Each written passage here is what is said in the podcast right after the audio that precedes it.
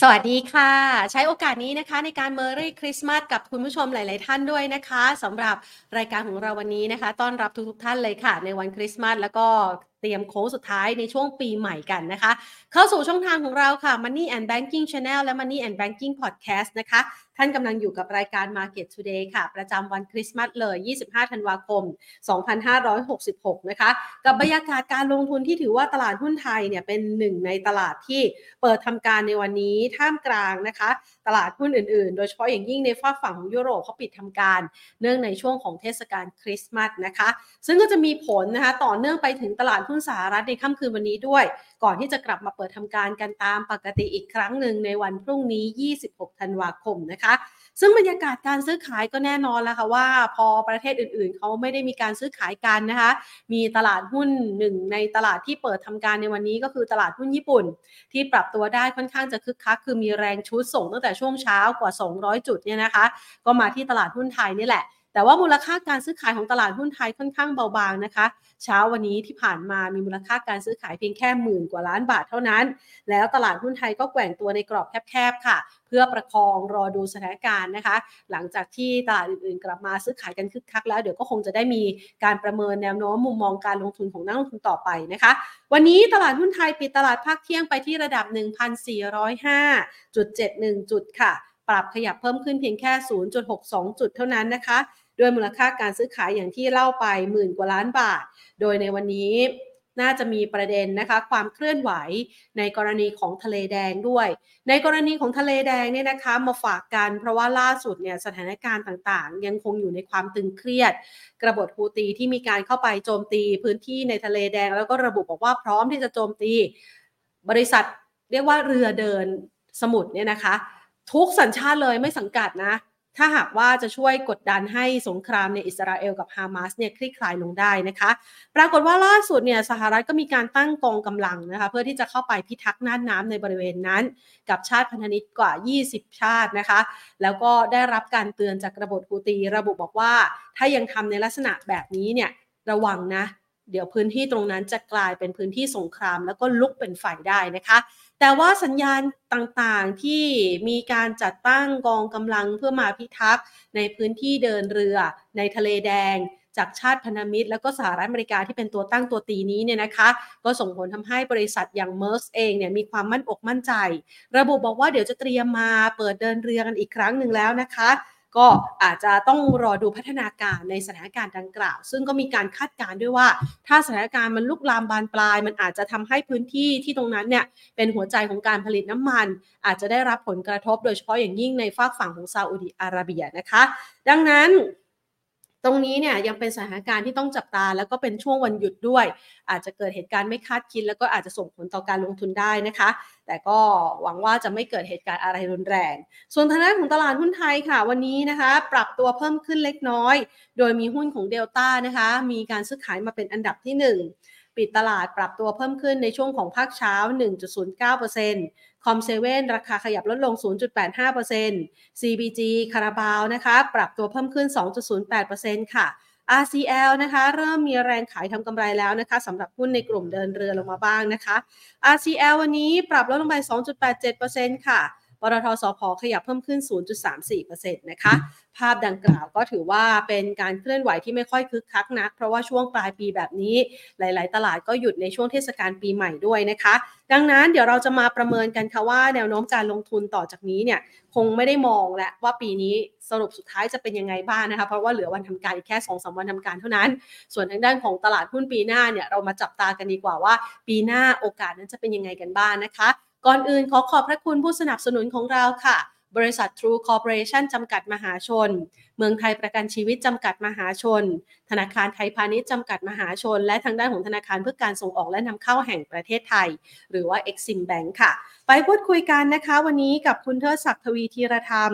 รองกรรมการผู้อำนวยการนะคะ จากบริษัทหลักทรัพย์เอเชียพลัสค่ะ สวัสดีค่ะพี่เทิดค่ะ ครับ สวัสดีครับ ค่ะ วันนี้ก็ถือว่าเป็นสัปดาห์สุดท้ายนะคะ ในการส่งไม้ต่อให้กับปี 2024 แล้วนะคะบรรยากาศก็น่าจะ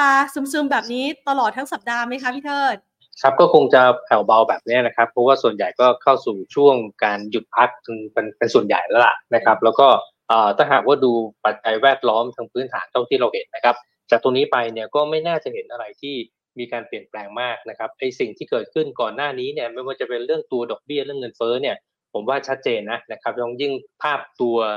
รายงานตัว PC ล่าสุดออกมาเนี่ยนะครับมันต่ำกว่าคาดของ US นะครับแล้วก็ทำให้มุมนะครับที่คนเห็นว่าทิศทางดอกเบี้ยนะครับที่จะเห็นในปีหน้าเนี่ยคงลงค่อนข้างชัดเจนนะครับอย่างน้อยๆเนี่ยสามครั้งนะครับแล้วถ้าหากว่าไปดู FedWatch Tool เนี่ยเอาบอกไปถึง 5 ครั้งด้วยซ้ำไปนะครับเพราะนั้นผมมองว่ามันเห็นภาพความชัดเจนมาก่อนหน้านี้แล้วนะครับส่วนสัปดาห์นี้นะครับตัวเลขที่มีเนี่ยในบ้านเราก็คงจะเป็นพวก ส่งออกนะครับซึ่งประกาศเรียบร้อยแล้วต่างบุคคลนิดหน่อยนะครับแล้วก็ประชุมครม.ก็ไม่น่าจะมีอะไรมากนะครับเพราะฉะนั้นด้วยบรรยากาศที่เห็นนะครับ factor ค่อนข้างจะนิ่งมากขึ้นนะครับแล้วก็มีความชัดเจนแบบนี้เนี่ยนะครับผมก็คิดว่าไม่ไม่น่าจะเห็นตลาดที่มีการเคลื่อนไหวอะไรที่หวือหวานะครับเรามองว่าน่าจะเห็นการค่อยๆ ขยับตัวสูงขึ้นได้บ้างเล็กน้อยครับค่ะแล้วแล้วเรื่องของไทย ESG เองเนี่ยทำหน้าที่ไปเกือบครบแล้วหรือยังคะ เรามองยังไงบ้างคะ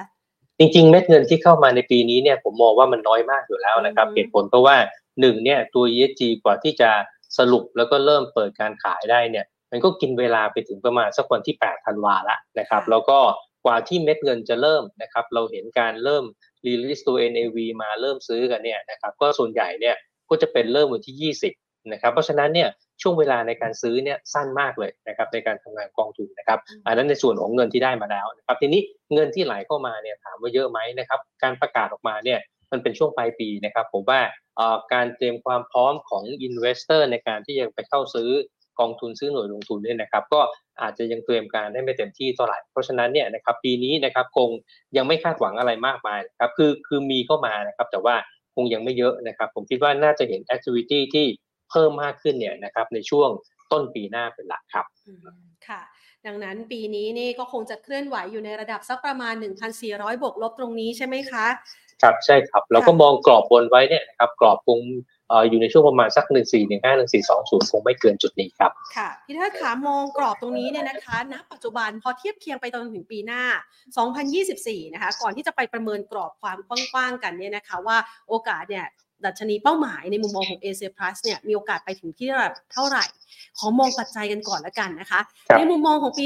2024 พี่เทิดมองว่ามันจะมีปัจจัยอะไรบ้างที่นักลงทุนควรจะจับตาเป็นพิเศษบ้างคะครับก็ถ้ามองภาพใหญ่ในเชิงเศรษฐกิจโลกก่อนนะนะครับ ผมก็มองภาพว่าคงเป็นเห็นการเติบโตเนี่ยในอัตราที่น้อยกว่าปีนี้นะครับ แล้วก็ถ้าหากว่าดูในกลุ่มประเทศพัฒนาแล้วเนี่ยนะครับ ผมคิดว่า การ manage ที่สำคัญที่สุดเนี่ยก็คือพยายามทำให้ตัวภาพเศรษฐกิจของบ้านเขาเนี่ยนะครับซึ่งโตมาก่อนหน้านี้นะครับฟื้นค่อนข้างเร็วเนี่ยนะครับอาจจะเป็น manage ให้กลายเป็นตัว soft landing ซะมากกว่านะครับอย่างเช่น ในส่วนของ US เนี่ยนะครับอันนี้ผมก็มองภาพว่าก็ค่อนข้างจะมีโอกาสที่จะเกิด soft landing นะครับไม่ได้เป็นภาวะถึงขั้นที่เป็น recession นะครับทีนี้ที่เป็นห่วงนิดนึงก็คงเป็นโซนทางด้านยุโรปนะครับเพราะว่าตัวเลขที่เห็นเนี่ยนะครับเราเริ่ม เห็น GDP ติดลบ Q on Q หนึ่งไตรมาสออกมาบ้างแล้วในบางประเทศอย่างล่าสุดเนี่ยของ UK นะครับออกมาปรากฏว่าควอเตอร์สามเนี่ยติดลบ 0.1% Q on Q ซึ่งภาพตรงนี้เนี่ยก็แปลว่าถ้าติดลบ Q on Q อีกหนึ่งไตรมาสนะครับก็อาจจะเข้าสู่ technical recession นะครับก็ภาพตรงนี้นะครับก็ถ้าเป็นห่วงนิดนึงคือที่ตัวยุโรปนะครับส่วนจีนนะครับการฟื้นตัวเนี่ยนะครับอาจจะเป็นอะไรที่ล่าช้าหน่อยนะครับเพราะนั้นถ้าหากว่า มองภาพใหญ่ๆของภาพเศรษฐกิจโลกใน 3 ส่วนนี้นะครับในส่วนของ US นะครับยุโรปนะครับแล้วก็จีนเนี่ยนะครับผมคิดว่าภาพเนี่ยนะครับมันทำให้เห็นภาพการเติบโตส่วนใหญ่เนี่ยไม่ค่อยจะอยู่ในตราที่ที่ที่สูงนักนะครับพูดง่ายว่า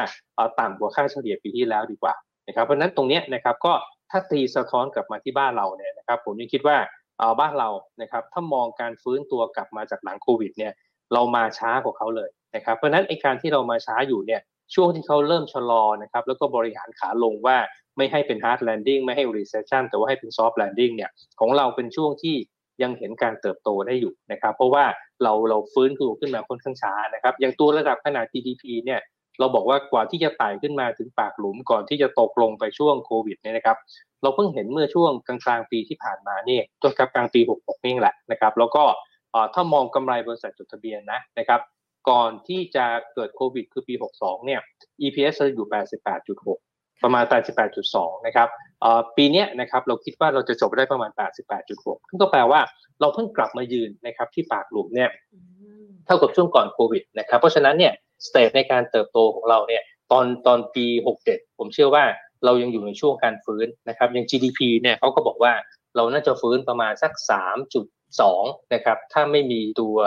ดิจิทัลวอลเล็ตนะครับแต่ถ้ามีก็จะเป็น 3.8 นะครับ อันนี้คือตัวเลขของกรงงของแบงก์ชาตินะครับ ส่วนภาพของตัว EPS growth นะครับเราว่างเว้นการโตแบบ double digit เนี่ยมานานมากแล้วนะครับหลังจากที่เราตกลงไปในช่วงโควิดนะครับผมยังกำลังประเมินว่าในช่วงปีหน้านะครับปี 67 เนี่ยนะครับเราคาดหมายนะครับว่าจะเห็น EPS growth นะครับอยู่ในเรทประมาณสัก 12.6%นะครับก็คือเราคาดการตัว EPS เนี่ยประมาณ 99.8 นะครับเพราะนั้น ภาพนะครับที่เป็นตัวที่ support นะครับก็คือมุมของตัว e a r n i n g growth บริษัทจดทะเบียน GDP growth ของบ้านเราเนี่ยนะครับต้องบอกว่ามันกลับขึ้นมาอยู่ในช่วงของการเติบโตนะครับแล้วก็ค่อนข้างจะสวนทางดีกว่านะครับในกลุ่มพวกประเทศพัฒนาแล้วรวมถึงจีนนะครับอันนี้ก็ถือว่าเป็นเป็นแต้มต่อนิดหนึ่งนะครับทีนี้นะครับส่วนที่อาจจะต้องเพิ่มความระมัดระวังอยู่บ้างนะครับก็คือว่าอันที่หนึ่งเนี่ยนะครับผมมองว่าเป็นความเสี่ยงเชิงภูมิรัฐศาสตร์นะครับซึ่งอันนี้เนี่ย ผมว่าคาดการได้ค่อนข้างจะยากลำบากมากหรือจะบอกว่าคาดการไม่ได้ก็ได้นะครับเพราะว่าภาพตรงนี้เนี่ยนะครับมันอาจจะเกิดอะไรที่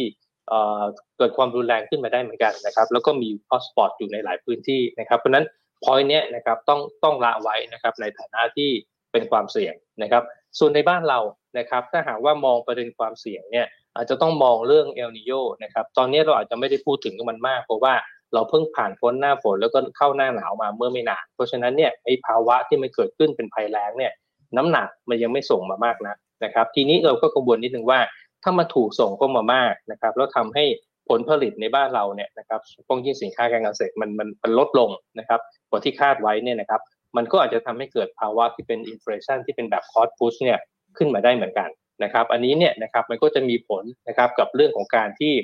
คนงจะพิจารณาเรื่องทิศทางดอกเบี้ยในบ้านเราเนี่ยจากตรงนี้ไปเหมือนกันนะครับส่วนอีกมุมหนึ่งนะครับผมมองว่าความที่เรายังไม่ค่อยเห็นความชัดเจนในเชิงของตัวนโยบายภาครัฐนะครับโดยยิ่งนโยบายในการกระตุ้นเศรษฐกิจหลาย ๆ ส่วนนะครับเฉพาะยิ่งตัวดิจิตอลวอลเล็ตนะครับตรงนี้นะครับผมก็มองว่ามันเป็นอันหนึ่งที่อาจจะทำให้เกิดความผันผวนได้นะครับ ส่วนนโยบายอันอื่นเนี่ยนะครับผมคิดว่าส่วนใหญ่เนี่ย มันมันเป็นนโยบายที่เหมือนกับว่าเป็นนโยบายแบบชั่วคราวแล้วมีกรอบเวลาของมันนะครับ ไม่ว่าจะเป็นเรื่องราคาน้ำมันนะครับ ซึ่งก็ไม่แน่ใจนะครับ ว่าสุดท้ายเนี่ยเราจะแอบสอบโดยการลดภาษีสรรพสามิตเนี่ยไปได้นานแค่ไหนนะครับค่าไฟนะครับจะมีการเปลี่ยนสูตรในการคำนวณไหมหรือว่ายังไงโครงสร้างจะเป็นยังไงนะครับ ตรงนี้ก็เหมือนกับว่าโอเคมันลุ้นก็แต่ละงวดต่องวดนะครับ ซึ่งตรงนี้นะครับผมก็มองภาพว่ามันก็เป็นระดับความเสี่ยงนะครับ เพราะนั้น ถ้ามองจากปัจจัยรอบด้านเนี่ยนะครับส่วนที่บวกที่ลบเนี่ยนะครับ ก็เป็นอย่างที่เล่าให้ฟังไปครับค่ะ แล้วอีกหนึ่งประเด็นเนี่ยนะคะ อันนี้เป็นภาพของเศรษฐกิจมหภาคที่อาจจะต้องจับตาเป็นพิเศษนะคะ ทีนี้เรามามองถึงประเด็นเรื่องของความเชื่อมั่นของนักลงทุนรายย่อย ที่ถูกลดทอนไปในช่วงที่ผ่านมา ไม่ว่าจะเป็นกรณีของหุ้นที่อาจจะ มีการสร้างราคาเป็นหุ้น MORE return นะคะหรือว่าหุ้น STARK หรือกรณี program trading ที่ทำให้ความเชื่อมั่นของนักลงทุนรายย่อยหายไป ปีหน้ามันจะกลับคืนมาไหมคะพี่เทิดค่ะครับก็จริงๆ ผมคิดว่ามันคงเป็นเรื่องต่อเรื่องนะครับ ก็คือว่าถ้ามองว่าในเรื่องของพวกโครงการโครงสร้างการซื้อขายนะครับ ซึ่งอาจจะบอกว่าเออเราเห็นสัดส่วนของการ short sell เพิ่มมากขึ้นนะครับ สัดส่วนของ robot เนี่ยมันเพิ่มมากขึ้นนะครับพูดง่ายว่า program trade เพิ่มมากขึ้นเนี่ยนะครับผมคิดว่า องค์ประกอบของปัญหาอันหนึ่งเนี่ยในเชิงโครงสร้างนะนะครับ มันเป็นผลสืบเนื่องมาจากการที่มูลค่าการซื้อขายโดยภาพรวมเนี่ยมันลดลงนะครับพอมูลค่าการซื้อขายโดยรวมลดลงเนี่ยต่อให้ short sell มูลค่าไม่ได้มากขึ้นนะครับแต่พอตัวหารมันน้อยสัดส่วน short sell มันก็สูงขึ้นนะครับหรือ program trade เนี่ยอาจจะไม่ได้เพิ่มขึ้นมาก แต่พอตัวเลขตัวรวมที่ตัวใหญ่ที่เป็นตัวหารมันน้อยเนี่ยก็บอกว่าสัดส่วนของตัว program trade มันสูงขึ้นนะครับผมคิดว่า key มันอยู่ที่การที่จะต้องดึงเรื่องของตัว มูลค่าการซื้อขายเนี่ยกลับขึ้นมานะครับ ทีนี้นะครับถามว่าแล้วทำไมนะครับมูลค่าการซื้อขายลดลงนะครับ ส่วนหนึ่งเนี่ยนะครับถ้ามองจุดตั้งต้นอาจจะมาจากการที่เริ่มขัดความเชื่อมั่นนะครับ หลังจากที่มีดีลหลายดีลเนี่ยมันเกิดขึ้นนะครับ แล้วเป็นดีลที่เกิดความเสียหายขึ้นมาครับในระบบของธุรกิจหลักทรัพย์นะครับ ซึ่งตรงนี้นะครับก็อาจจะมีส่วนนะนะครับในการที่ทำให้มูลค่าการซื้อขายเนี่ยมันลดลงนะครับ แต่ผมว่าต้นตออีกประการหนึ่งที่ทำให้มูลค่าการซื้อขายลดลงเนี่ย มันเป็นเรื่องของภาวะที่เกิดความไม่แน่นอนขึ้นสูงมากในตลาดนะครับ เพราะว่าเราเจอเรื่องใหญ่ๆเนี่ยมาโดยตลอดนะครับแทนที่บางอย่างจะสงบเนี่ยช่วงท้ายปีนะนะครับเราก็มาเจอเรื่องสงครามนะครับอิสราเอลฮามาสเนี่ยเติมเข้ามาอีกนะครับการเมืองในบ้านเราก็มีส่วนนะครับเรื่องของความนิ่งในเชิงนโยบายก็ก็มีส่วนเหมือนกันนะครับเพราะนั้นจริงๆ ผมว่ามันมันไม่ได้แก้แค่จุดใดจุดหนึ่งนะครับมันคงต้องเห็นความชัดเจนในหลายจุดนะครับถ้าไล่มาจากใหญ่มาเนี่ย ในบ้านเราก็คงต้องเริ่มจากนโยบายภาครัฐที่มันต้องชัดเจนนะครับ แล้วก็ไล่มาถึงนะครับแนวทางของการดำเนินงานเพื่อจะวางระบบนะครับ ที่จะสร้างความปลอดภัยนะครับ หรือว่าความเชื่อมั่นในการซื้อขายกับ investor นะครับวันนี้ก็คงเป็นเรื่องที่ตามตามตามกันมาครับค่ะซึ่งปัจจัยเหล่านี้เนี่ยมันมีผลต่อการตัดสินใจของต่างชาติด้วยใช่ไหมคะเพราะว่าปีนี้เนี่ยไทยถือว่าเป็นเป้าหมายลำดับแรก ๆ เลยไหมคะ ที่เขาขายออกมา ทั่วโลกแล้วก็ทำให้ตลาดหุ้นไทยเนี่ยดูค่อนข้างจะมี performance ที่แย่ที่สุดในโลกด้วยอะค่ะครับถ้าจะบอกว่าไม่ใช่ก็คงไม่ถูกนะครับ เพราะว่าเราเราเราถูกขายสุทธิมาเนี่ยค่อนข้างจะหนักพอสมควรนะครับ ปีนี้ก็โดนไปแสนเก้านะครับ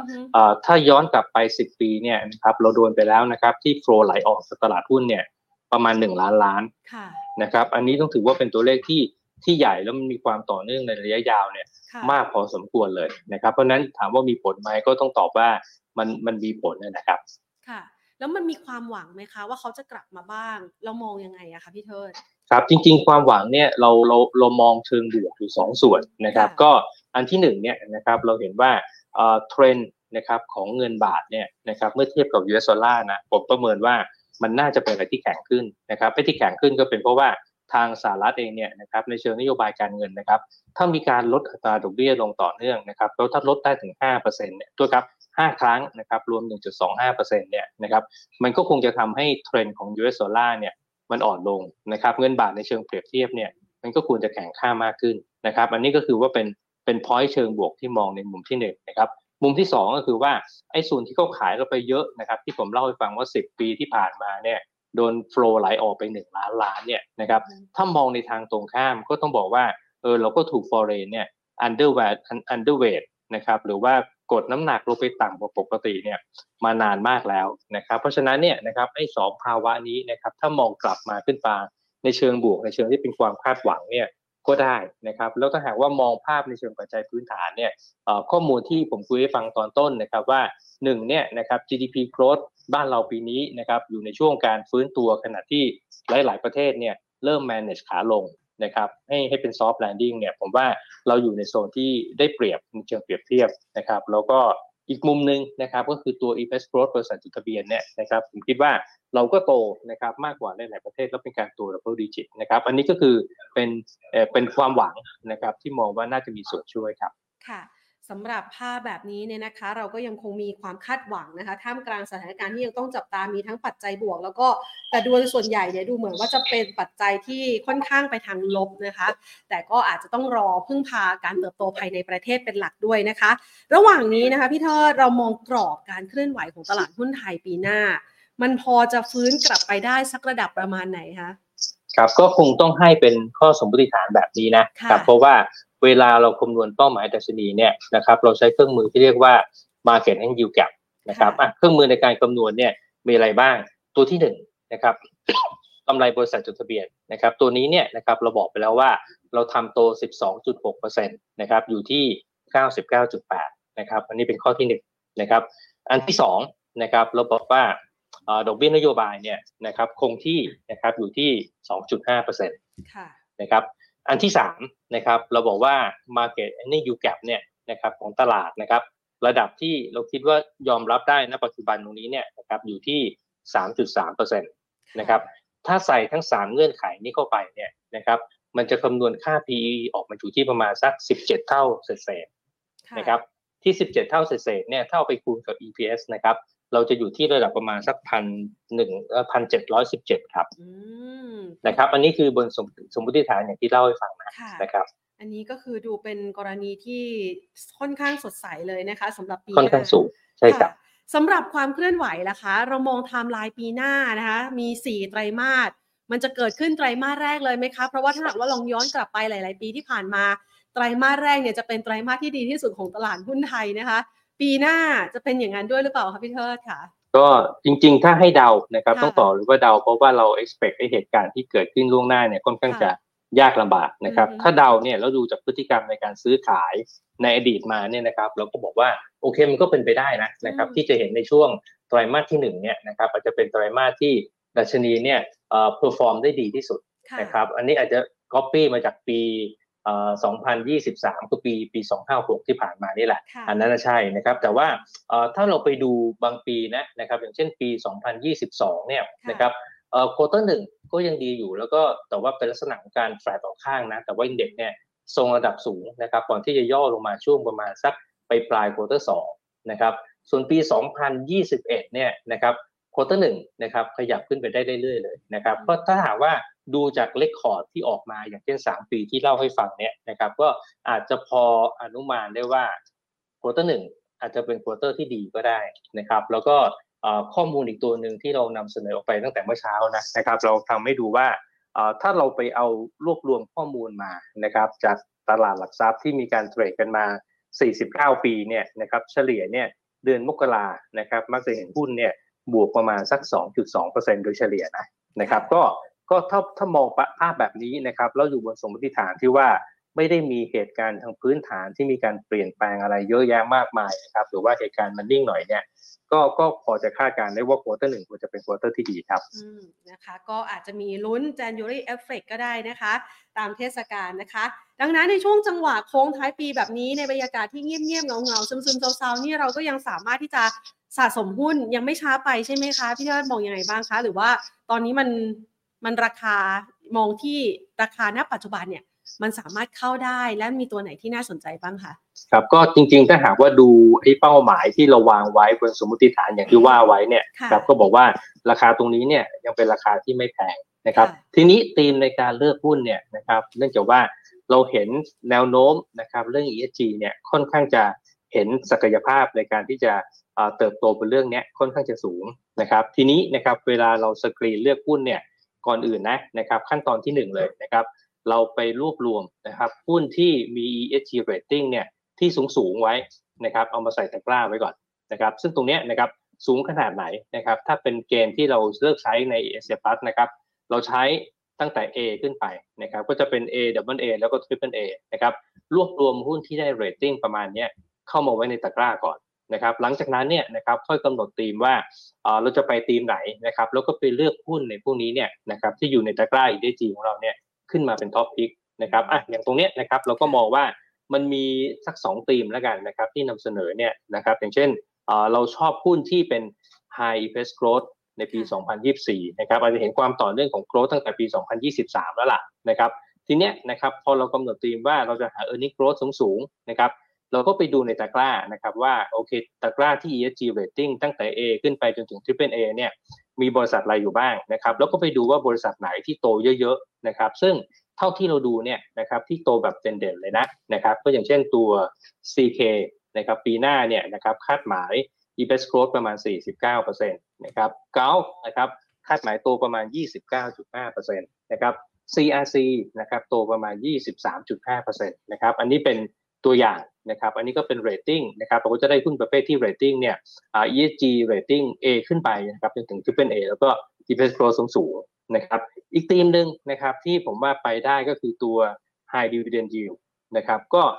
มีอะไรบ้างนะครับในตะกร้า ESG ที่เราบอกว่า A ขึ้นไปเนี่ยนะก็ไปคว้าดูนะครับว่ามีหุ้นอะไรที่ที่ถูกคาดหมายว่า Dividend Yield สูงสูงบ้างนะครับเท่าที่เราเห็นเนี่ยมี property หลายตัวนะครับ property เด่นๆในเช่นแสนสิรินะครับ Land and House SC นะครับพวกนี้เนี่ยดีเวนยิวสูงเรตติ้งสูงนะครับถัดมานะครับก็จะเป็นกลุ่มพวกแบงค์นะครับแบงค์ก็จะมีทิสโก้นะครับยิวตั้ง 8.1%นะครับแล้วก็มีทางด้าน ICT นะครับอยู่ที่ 6.3%คือตัว InTouch นะครับแล้วก็มีตัวเมเจอร์ในกลุ่มมีเดียนะครับซึ่งอยู่ที่ประมาณสัก 4.93%นะครับทีมที่เลือกหุ้นเนี่ยนะครับผมก็เดินตามแนวทางตัวนี้ครับ ค่ะ ได้ชุดหุ้นไปแล้วนะคะ มาพูดถึงกลยุทธ์ของนักลงทุนกันบ้างค่ะพี่พี่เทิดค่ะ ช่วงที่ผ่านมาเนี่ยพอตลาดหุ้นไทยปรับตัวลดลงแรงๆหลายๆคนบอกว่าตลาดหุ้นไทยมันอาจจะไม่เหมาะสมสำหรับนักลงทุน VI แล้ว อาจจะเหมาะสมแค่เก่งกำไร พี่เทิดมองยังไงบ้างคะสไตล์หรือว่ากลยุทธ์การลงทุน นักลงทุนต้องปรับเปลี่ยนตามสถานการณ์ณปัจจุบันนี้ยังไงบ้างคะ จริงๆ ผมผมดูตรงข้ามนะนะครับ ผมว่าลักษณะแบบนี้ถ้า valuation ยังไม่แพงเนี่ยนะครับการที่จะเป็น investor แบบ AVI เนี่ยนะครับก็ก็ยังสามารถที่จะทำได้ดีอยู่นะครับ แต่ว่าถ้ามองในอีกมุมหนึ่งเนี่ยนะครับถ้าหากว่ามูลค่าการซื้อขายไม่เยอะพอนะ แล้วมันยังเห็นสัดส่วนของโรบอทที่เทรดเยอะๆนะครับหรือว่า short sell ที่ยังเยอะๆอยู่เมื่อเทียบกับสัดส่วนการซื้อขายโดยรวมเนี่ยนะครับผมมองว่า trading ระยะสั้นเนี่ยอาจจะมีความเสี่ยงมากกว่าด้วยซ้ำไป นะครับเพราะฉะนั้นเนี่ยนะครับผมยังคิดว่าแนวการลงทุนลักษณะของ VI ในการที่จะเลือกหุ้นที่พื้นฐานดี valuation ที่ต่ำๆเนี่ยนะครับผมว่ายังมีโอกาสที่ดีอยู่นะครับจะได้ปลดล็อกตรงนี้นะคะ หลาย ๆ คนบอกว่าเป็น VI แล้วดูไม่ค่อยสบายใจเท่าไหร่ ถึงแม้ว่าต้นทุนจะต่ำแต่ว่าอาจจะไม่ได้ Capital Gain ในช่วงที่ผ่านมามากสักเท่าไหร่นะคะ แต่ถ้าหากว่าใครเป็นก่อนหน้านี้ก็ยังสามารถรักษาพอร์ตเอาไว้ได้นะคะ มาถึงคำถามคุณผู้ชมทางบ้านที่ส่งเข้ามาบ้านนะคะ ขออนุญาตถามสักสองสามคำถามนะคะพี่เทิดครับค่ะ คุณผู้ชมสอบถามเกี่ยวกับหุ้นของโรงแรมค่ะ ระหว่างเอราวัน ERW กับมินพี่เทิดมองว่าตัวไหนน่าสะสมกว่ากันคะครับจริงๆ ตอนนี้นะครับถ้าดูตัวที่ละกาดนะนะครับตัวที่ละกาดเนี่ยก็น่าจะเป็นมินเนี่ยนะครับเพราะว่ามินเองเนี่ยนะครับถ้าว่าไปแล้วก็ถือว่ามันก็ติดคุณทีเลียที่เราวางไว้นะครับว่า เป็น ESG rating ที่สูงเขาได้ double A นะนะครับแล้วก็ถ้าดูตัว EPS growth นะครับในปีหน้าเนี่ยนะครับก็อยู่ที่ 13%นะครับถ้าหากว่าดูราคาตรงนี้นะครับเมื่อเทียบกับเอ่อ fair value เนี่ยนะครับก็ยังมีอัพไซด์อยู่นะครับประมาณ 39%นะครับเพราะฉะนั้นถ้าชอบพูดและกาดเนี่ยผมว่ามินน่าสนใจครับค่ะคุณผู้ชมสอบถามว่าตัวจัสมินน่ารับไหมคะ ตัวจัสมินนะครับ อันนี้ผมคิดว่าเอ่อ ไม่ไม่ค่อยอยากเสี่ยงเข้าไปเท่าไหร่นะครับเหตุผลเพราะว่าเอ่อบล็อกที่เราจะเห็นอยู่ข้างหน้าเนี่ยนะครับผมคิดว่ามันเป็นบล็อกของการที่เขามีการขาย investment นะครับที่อยู่ใน Triple B Board Band นะครับหรือว่าตัวเอ่อ JAS infrastructure นะครับซึ่งตรงนี้นะครับก็พอได้เม็ดเงินมาแล้วเนี่ยนะครับเพราะนั้นคงต้องลุ้นต่อนะนะครับว่าเม็ดเงินที่ได้เนี่ยนะครับมันจะถูกใช้ไปลงทุนอะไรนะครับหรือว่า จ่ายเป็น dividend ถ้าจ่ายเป็น dividend ก็คือ short term ในคงดีแน่ๆแล้วล่ะเพราะวิวมันสูงนะครับ แต่ปัญหาคือว่าหลังจากคนนั้นไปเนี่ยนะครับธุรกิจอะไรนะครับจะเป็นธุรกิจที่สร้างรายได้หลักนะครับให้บริษัทในอนาคตนะครับ ผมคิดว่าคงคงต้องรอความชัดเจนตรงนั้นมากกว่านะครับ ถ้าถ้าส่วนตัวเนี่ยผมก็ค่อนข้างจะยังเห็นความไม่ชัดเจนอยู่นะครับว่าหลังจากที่ได้เงินบล็อกนี้มาแล้วเนี่ยนะครับอะไรจะเกิดขึ้นต่อ นะครับ เพราะนั้นก็ถ้าเข้าไปนะครับก็คงเป็นลักษณะการเทรดดิ้งมากกว่านะครับ แต่ก็ต้องต้องต้องใช้ความระมัดระวังพอสมควรครับค่ะคุณผู้ชมสอบถามเข้ามานะคะ ตัว AMR อันนี้มองภาพทางเทคนิคยังไงบ้างคะ เพราะวันนี้ราคาขึ้นไปชนซีลิงมองแล้วน่าสนใจไหมคะครับก็จริงๆคงบอกว่าต้องเพิ่งเราเพิ่งเห็นวอลลุ่มที่เข้ามาเนี่ยนะครับในช่วงเดือนธันวาคมนี่เองนะเข้ามาค่อนข้างจะหนาแน่นนะครับเพราะนั้นประเด็นแรกเลยเนี่ยนะครับผมว่า ต้องไปวิเคราะห์ย้อนหลังนะครับ ว่ามูลค่าการซื้อขายเนี่ยมันมันมันสม่ำเสมอไหมนะครับในช่วงไหนเป็นยังไง เพราะว่าเรื่องสภาพคล่องก็ถือว่าเป็นเป็นความเสี่ยงสำคัญนะครับ แต่ว่าถ้ามองเพียวๆนะครับทางเทคนิคเนี่ยนะครับก็ต้องบอกว่าการที่ราคาหุ้นนะครับตัดทะลุเส้นค่าเฉลี่ย75 วันนะขึ้นมาเนี่ยนะครับมันก็อาจจะทำให้เกิดแรงขับเคลื่อนนะครับของราคาเนี่ยต่อไปได้อีกระดับหนึ่งได้เหมือนกันนะครับ ทีนี้ถ้าหากว่า มองระดับถัดไปนะครับ ผมคิดว่าคงต้องไปดูแนวต้านนะครับ มันก็จะเป็นกรอบที่ไกลพอสมควรนะนะครับแถวๆประมาณสัก 2 บาท 38 ถึง 2 บาท 40 อะไรประมาณนั้น แต่ว่ามันไกลเกินไปนะครับ ผมคิดว่าต้องต้องจริง ๆ ต้องรอดูนิดหนึ่งก็คือวิธีการเล่นลักษณะแบบนี้เนี่ยนะครับ ก็สมมุติซื้อได้แล้วนะครับต้องกำหนดจุดให้ชัดเจนนะครับ ว่าจุด stop profit เนี่ยจะอยู่ตรงไหนนะครับ หรือว่าจุด cut loss อยู่ตรงไหนนะครับ ต้อง ต้องมีคาถาตรงนี้กำกับไว้ด้วยนะครับ แล้วก็ต้องติดตามมอนิเตอร์สัญญาณเทคนิค ซึ่งโอเคตอนนี้นะครับมันเกิดบาร์สิกแนลเพราะว่าตัดเส้นค่าเฉลี่ย 75 วันขึ้นมานะครับ แต่ก็จะวางใจซะทีเดียวก็ไม่ได้ เพราะว่า indicator มันค่อนข้างจะ overbought พอสมควรครับ ค่ะ คุณผู้ชมสอบถามว่าตัวอินทัชที่พี่เทิดให้ไว้ขอแนวรับหน่อยค่ะ ตัวอินทัชนะครับ ถ้าดูแนวรับเนี่ยนะครับก็มองประมาณสัก 71 บาทครับ แล้วก็ถ้าแนวต้านนะครับอยู่แถวแถวบริเวณสักเอ่อ72.5 นะครับ ถ้าหากว่าดู fair value เนี่ย เราทำไว้ที่ 90 บาทครับ ค่ะ เรามองปัญหาทะเลแดงกับกลุ่มเดินเรือในช่วงนี้ยังไงบ้างคะ นะครับ อันนั้นเป็น factor ที่ผมคิดว่าเราพยากรณ์ได้ยากนะนะครับ แต่ว่าภาพที่เห็นเนี่ยนะครับผมยังค่อนข้างจะเชื่อว่าเป็นภาพในระยะสั้นนะครับ เพราะว่าประเด็นเนี่ยนะครับมันก็เป็นเรื่องของการที่ มีการโจมตีนะครับเรือขนส่งสินค้าทั้งหลายเนี่ยนะครับที่เดินผ่านผ่านช่องแคบตรงนั้นนะครับ แต่ว่าเราก็เห็นความพยายามนะครับของหลาย ๆ ฝ่ายที่จะพยายามที่จะลดความรุนแรงของปัญหาตรงนี้นะครับเพราะนั้นก็ยังหวังว่าน่าจะเป็นเรื่องระยะสั้นนะครับ ถ้าเข้าไปด้วยเหตุปัจจัยแบบนี้นะครับในหุ้นพวกเดินเรือนะครับหรือว่าแม้กระทั่งน้ำมันนะครับที่อาจจะมีการเก็งกำไรตรงนี้เนี่ยนะครับก็คงต้องมอนิเตอร์เหตุการณ์ใกล้ชิดนะครับแล้วต้องมองว่าเป็นการ trading ไว้ก่อนนะครับค่ะ ออีกสักสองคำถามค่ะพี่เทิด คุณผู้ชมถามว่าตัว BAM ปีหน้า มีลุ้นจะฟื้นไหมคะ และมีโอกาสจะจ่ายปันผลได้ต่อเนื่องหรือเปล่าค่ะครับตัว BAM นะครับถ้าหากว่ามองภาพนะครับจากธุรกิจเขาเนี่ยก็คือการซื้อพวกสินทรัพย์มานะครับหรือว่าซื้อ loan port มาเพื่อบริหารนะครับ ก็ออภาพเนี่ยนะครับผมมองว่าก็ยังมีศักยภาพอยู่นะครับในเรื่องของการทำธุรกิจนะนะครับ เพราะว่าฐานเขาเนี่ยก็ถือว่าเป็นเป็นรายใหญ่นะครับในในประเทศ รายหนึ่งนี่แหละนะครับแล้วถ้าหากว่าโดยสภาพเป็นแบบนี้นะครับผมก็เชื่อว่ายังยังมีโอกาสที่ที่เขาจะทำกำไรแล้วก็จ่ายปันผลได้อยู่นะครับก็ก็ยังเชื่อนะครับว่าภาพระยะกลางถึงยาวเนี่ยเขายังอยู่ที่อยู่ในเกณฑ์ที่ที่ยังมีศักยภาพอยู่ครับค่ะสุดท้ายนี้ค่ะพี่เทิดขาตัวหุ้นที่เป็นหุ้นน้องใหม่นะคะหุ้น IPO ช่วงนี้เนี่ยโอ้โหบางตัวมาแรงเหลือเกิน แล้วก็ถ้าย้อนกลับไปบางตัวที่ต่ำจองมากๆก็เริ่มฟื้นกลับคืนมานะคะ เรามีคำแนะนำสำหรับการลงทุนในหุ้นเหล่านี้ยังไงบ้างคะครับก็ผมว่าคีย์ประการสำคัญเลยของ move ราคาที่ไม่เกิดขึ้นในอดีตนะก็คือเรื่องของตัว valuation นะครับทีนี้เนี่ยนะครับเวลาเปรียบเทียบนะครับว่าใครมีโอกาสมากน้อยเนี่ยนะครับพยายามเอาตัว price to book value นะครับหรือตัวค่า PE ของเขาเนี่ยมาเปรียบเทียบกับหุ้นที่เป็นผู้นำในอุตสาหกรรมที่เขาสังกัดอยู่นิดหนึ่งนะครับว่าเขาอยู่ในจุดไหนถ้ามันสูงมากกว่าค่าเฉลี่ย หรือว่าสูงมากกว่าตัวที่ดีที่สุดไว้ หนึ่งตัวเนี่ยนะครับเอ่อมันก็อาจจะเป็นอะไรที่ดูแพงไปผมผมยกตัวอย่างให้เห็นภาพนะ แต่ว่าไม่ไม่ระบุว่าชื่ออะไรละกันสมมุติว่าบริษัทกอไก่เนี่ยนะครับเป็นผู้นำในอุตสาหกรรมนะครับที่ที่ IPO ตรงนี้เข้ามานะนะครับเขาเทรด P15 เท่านะครับ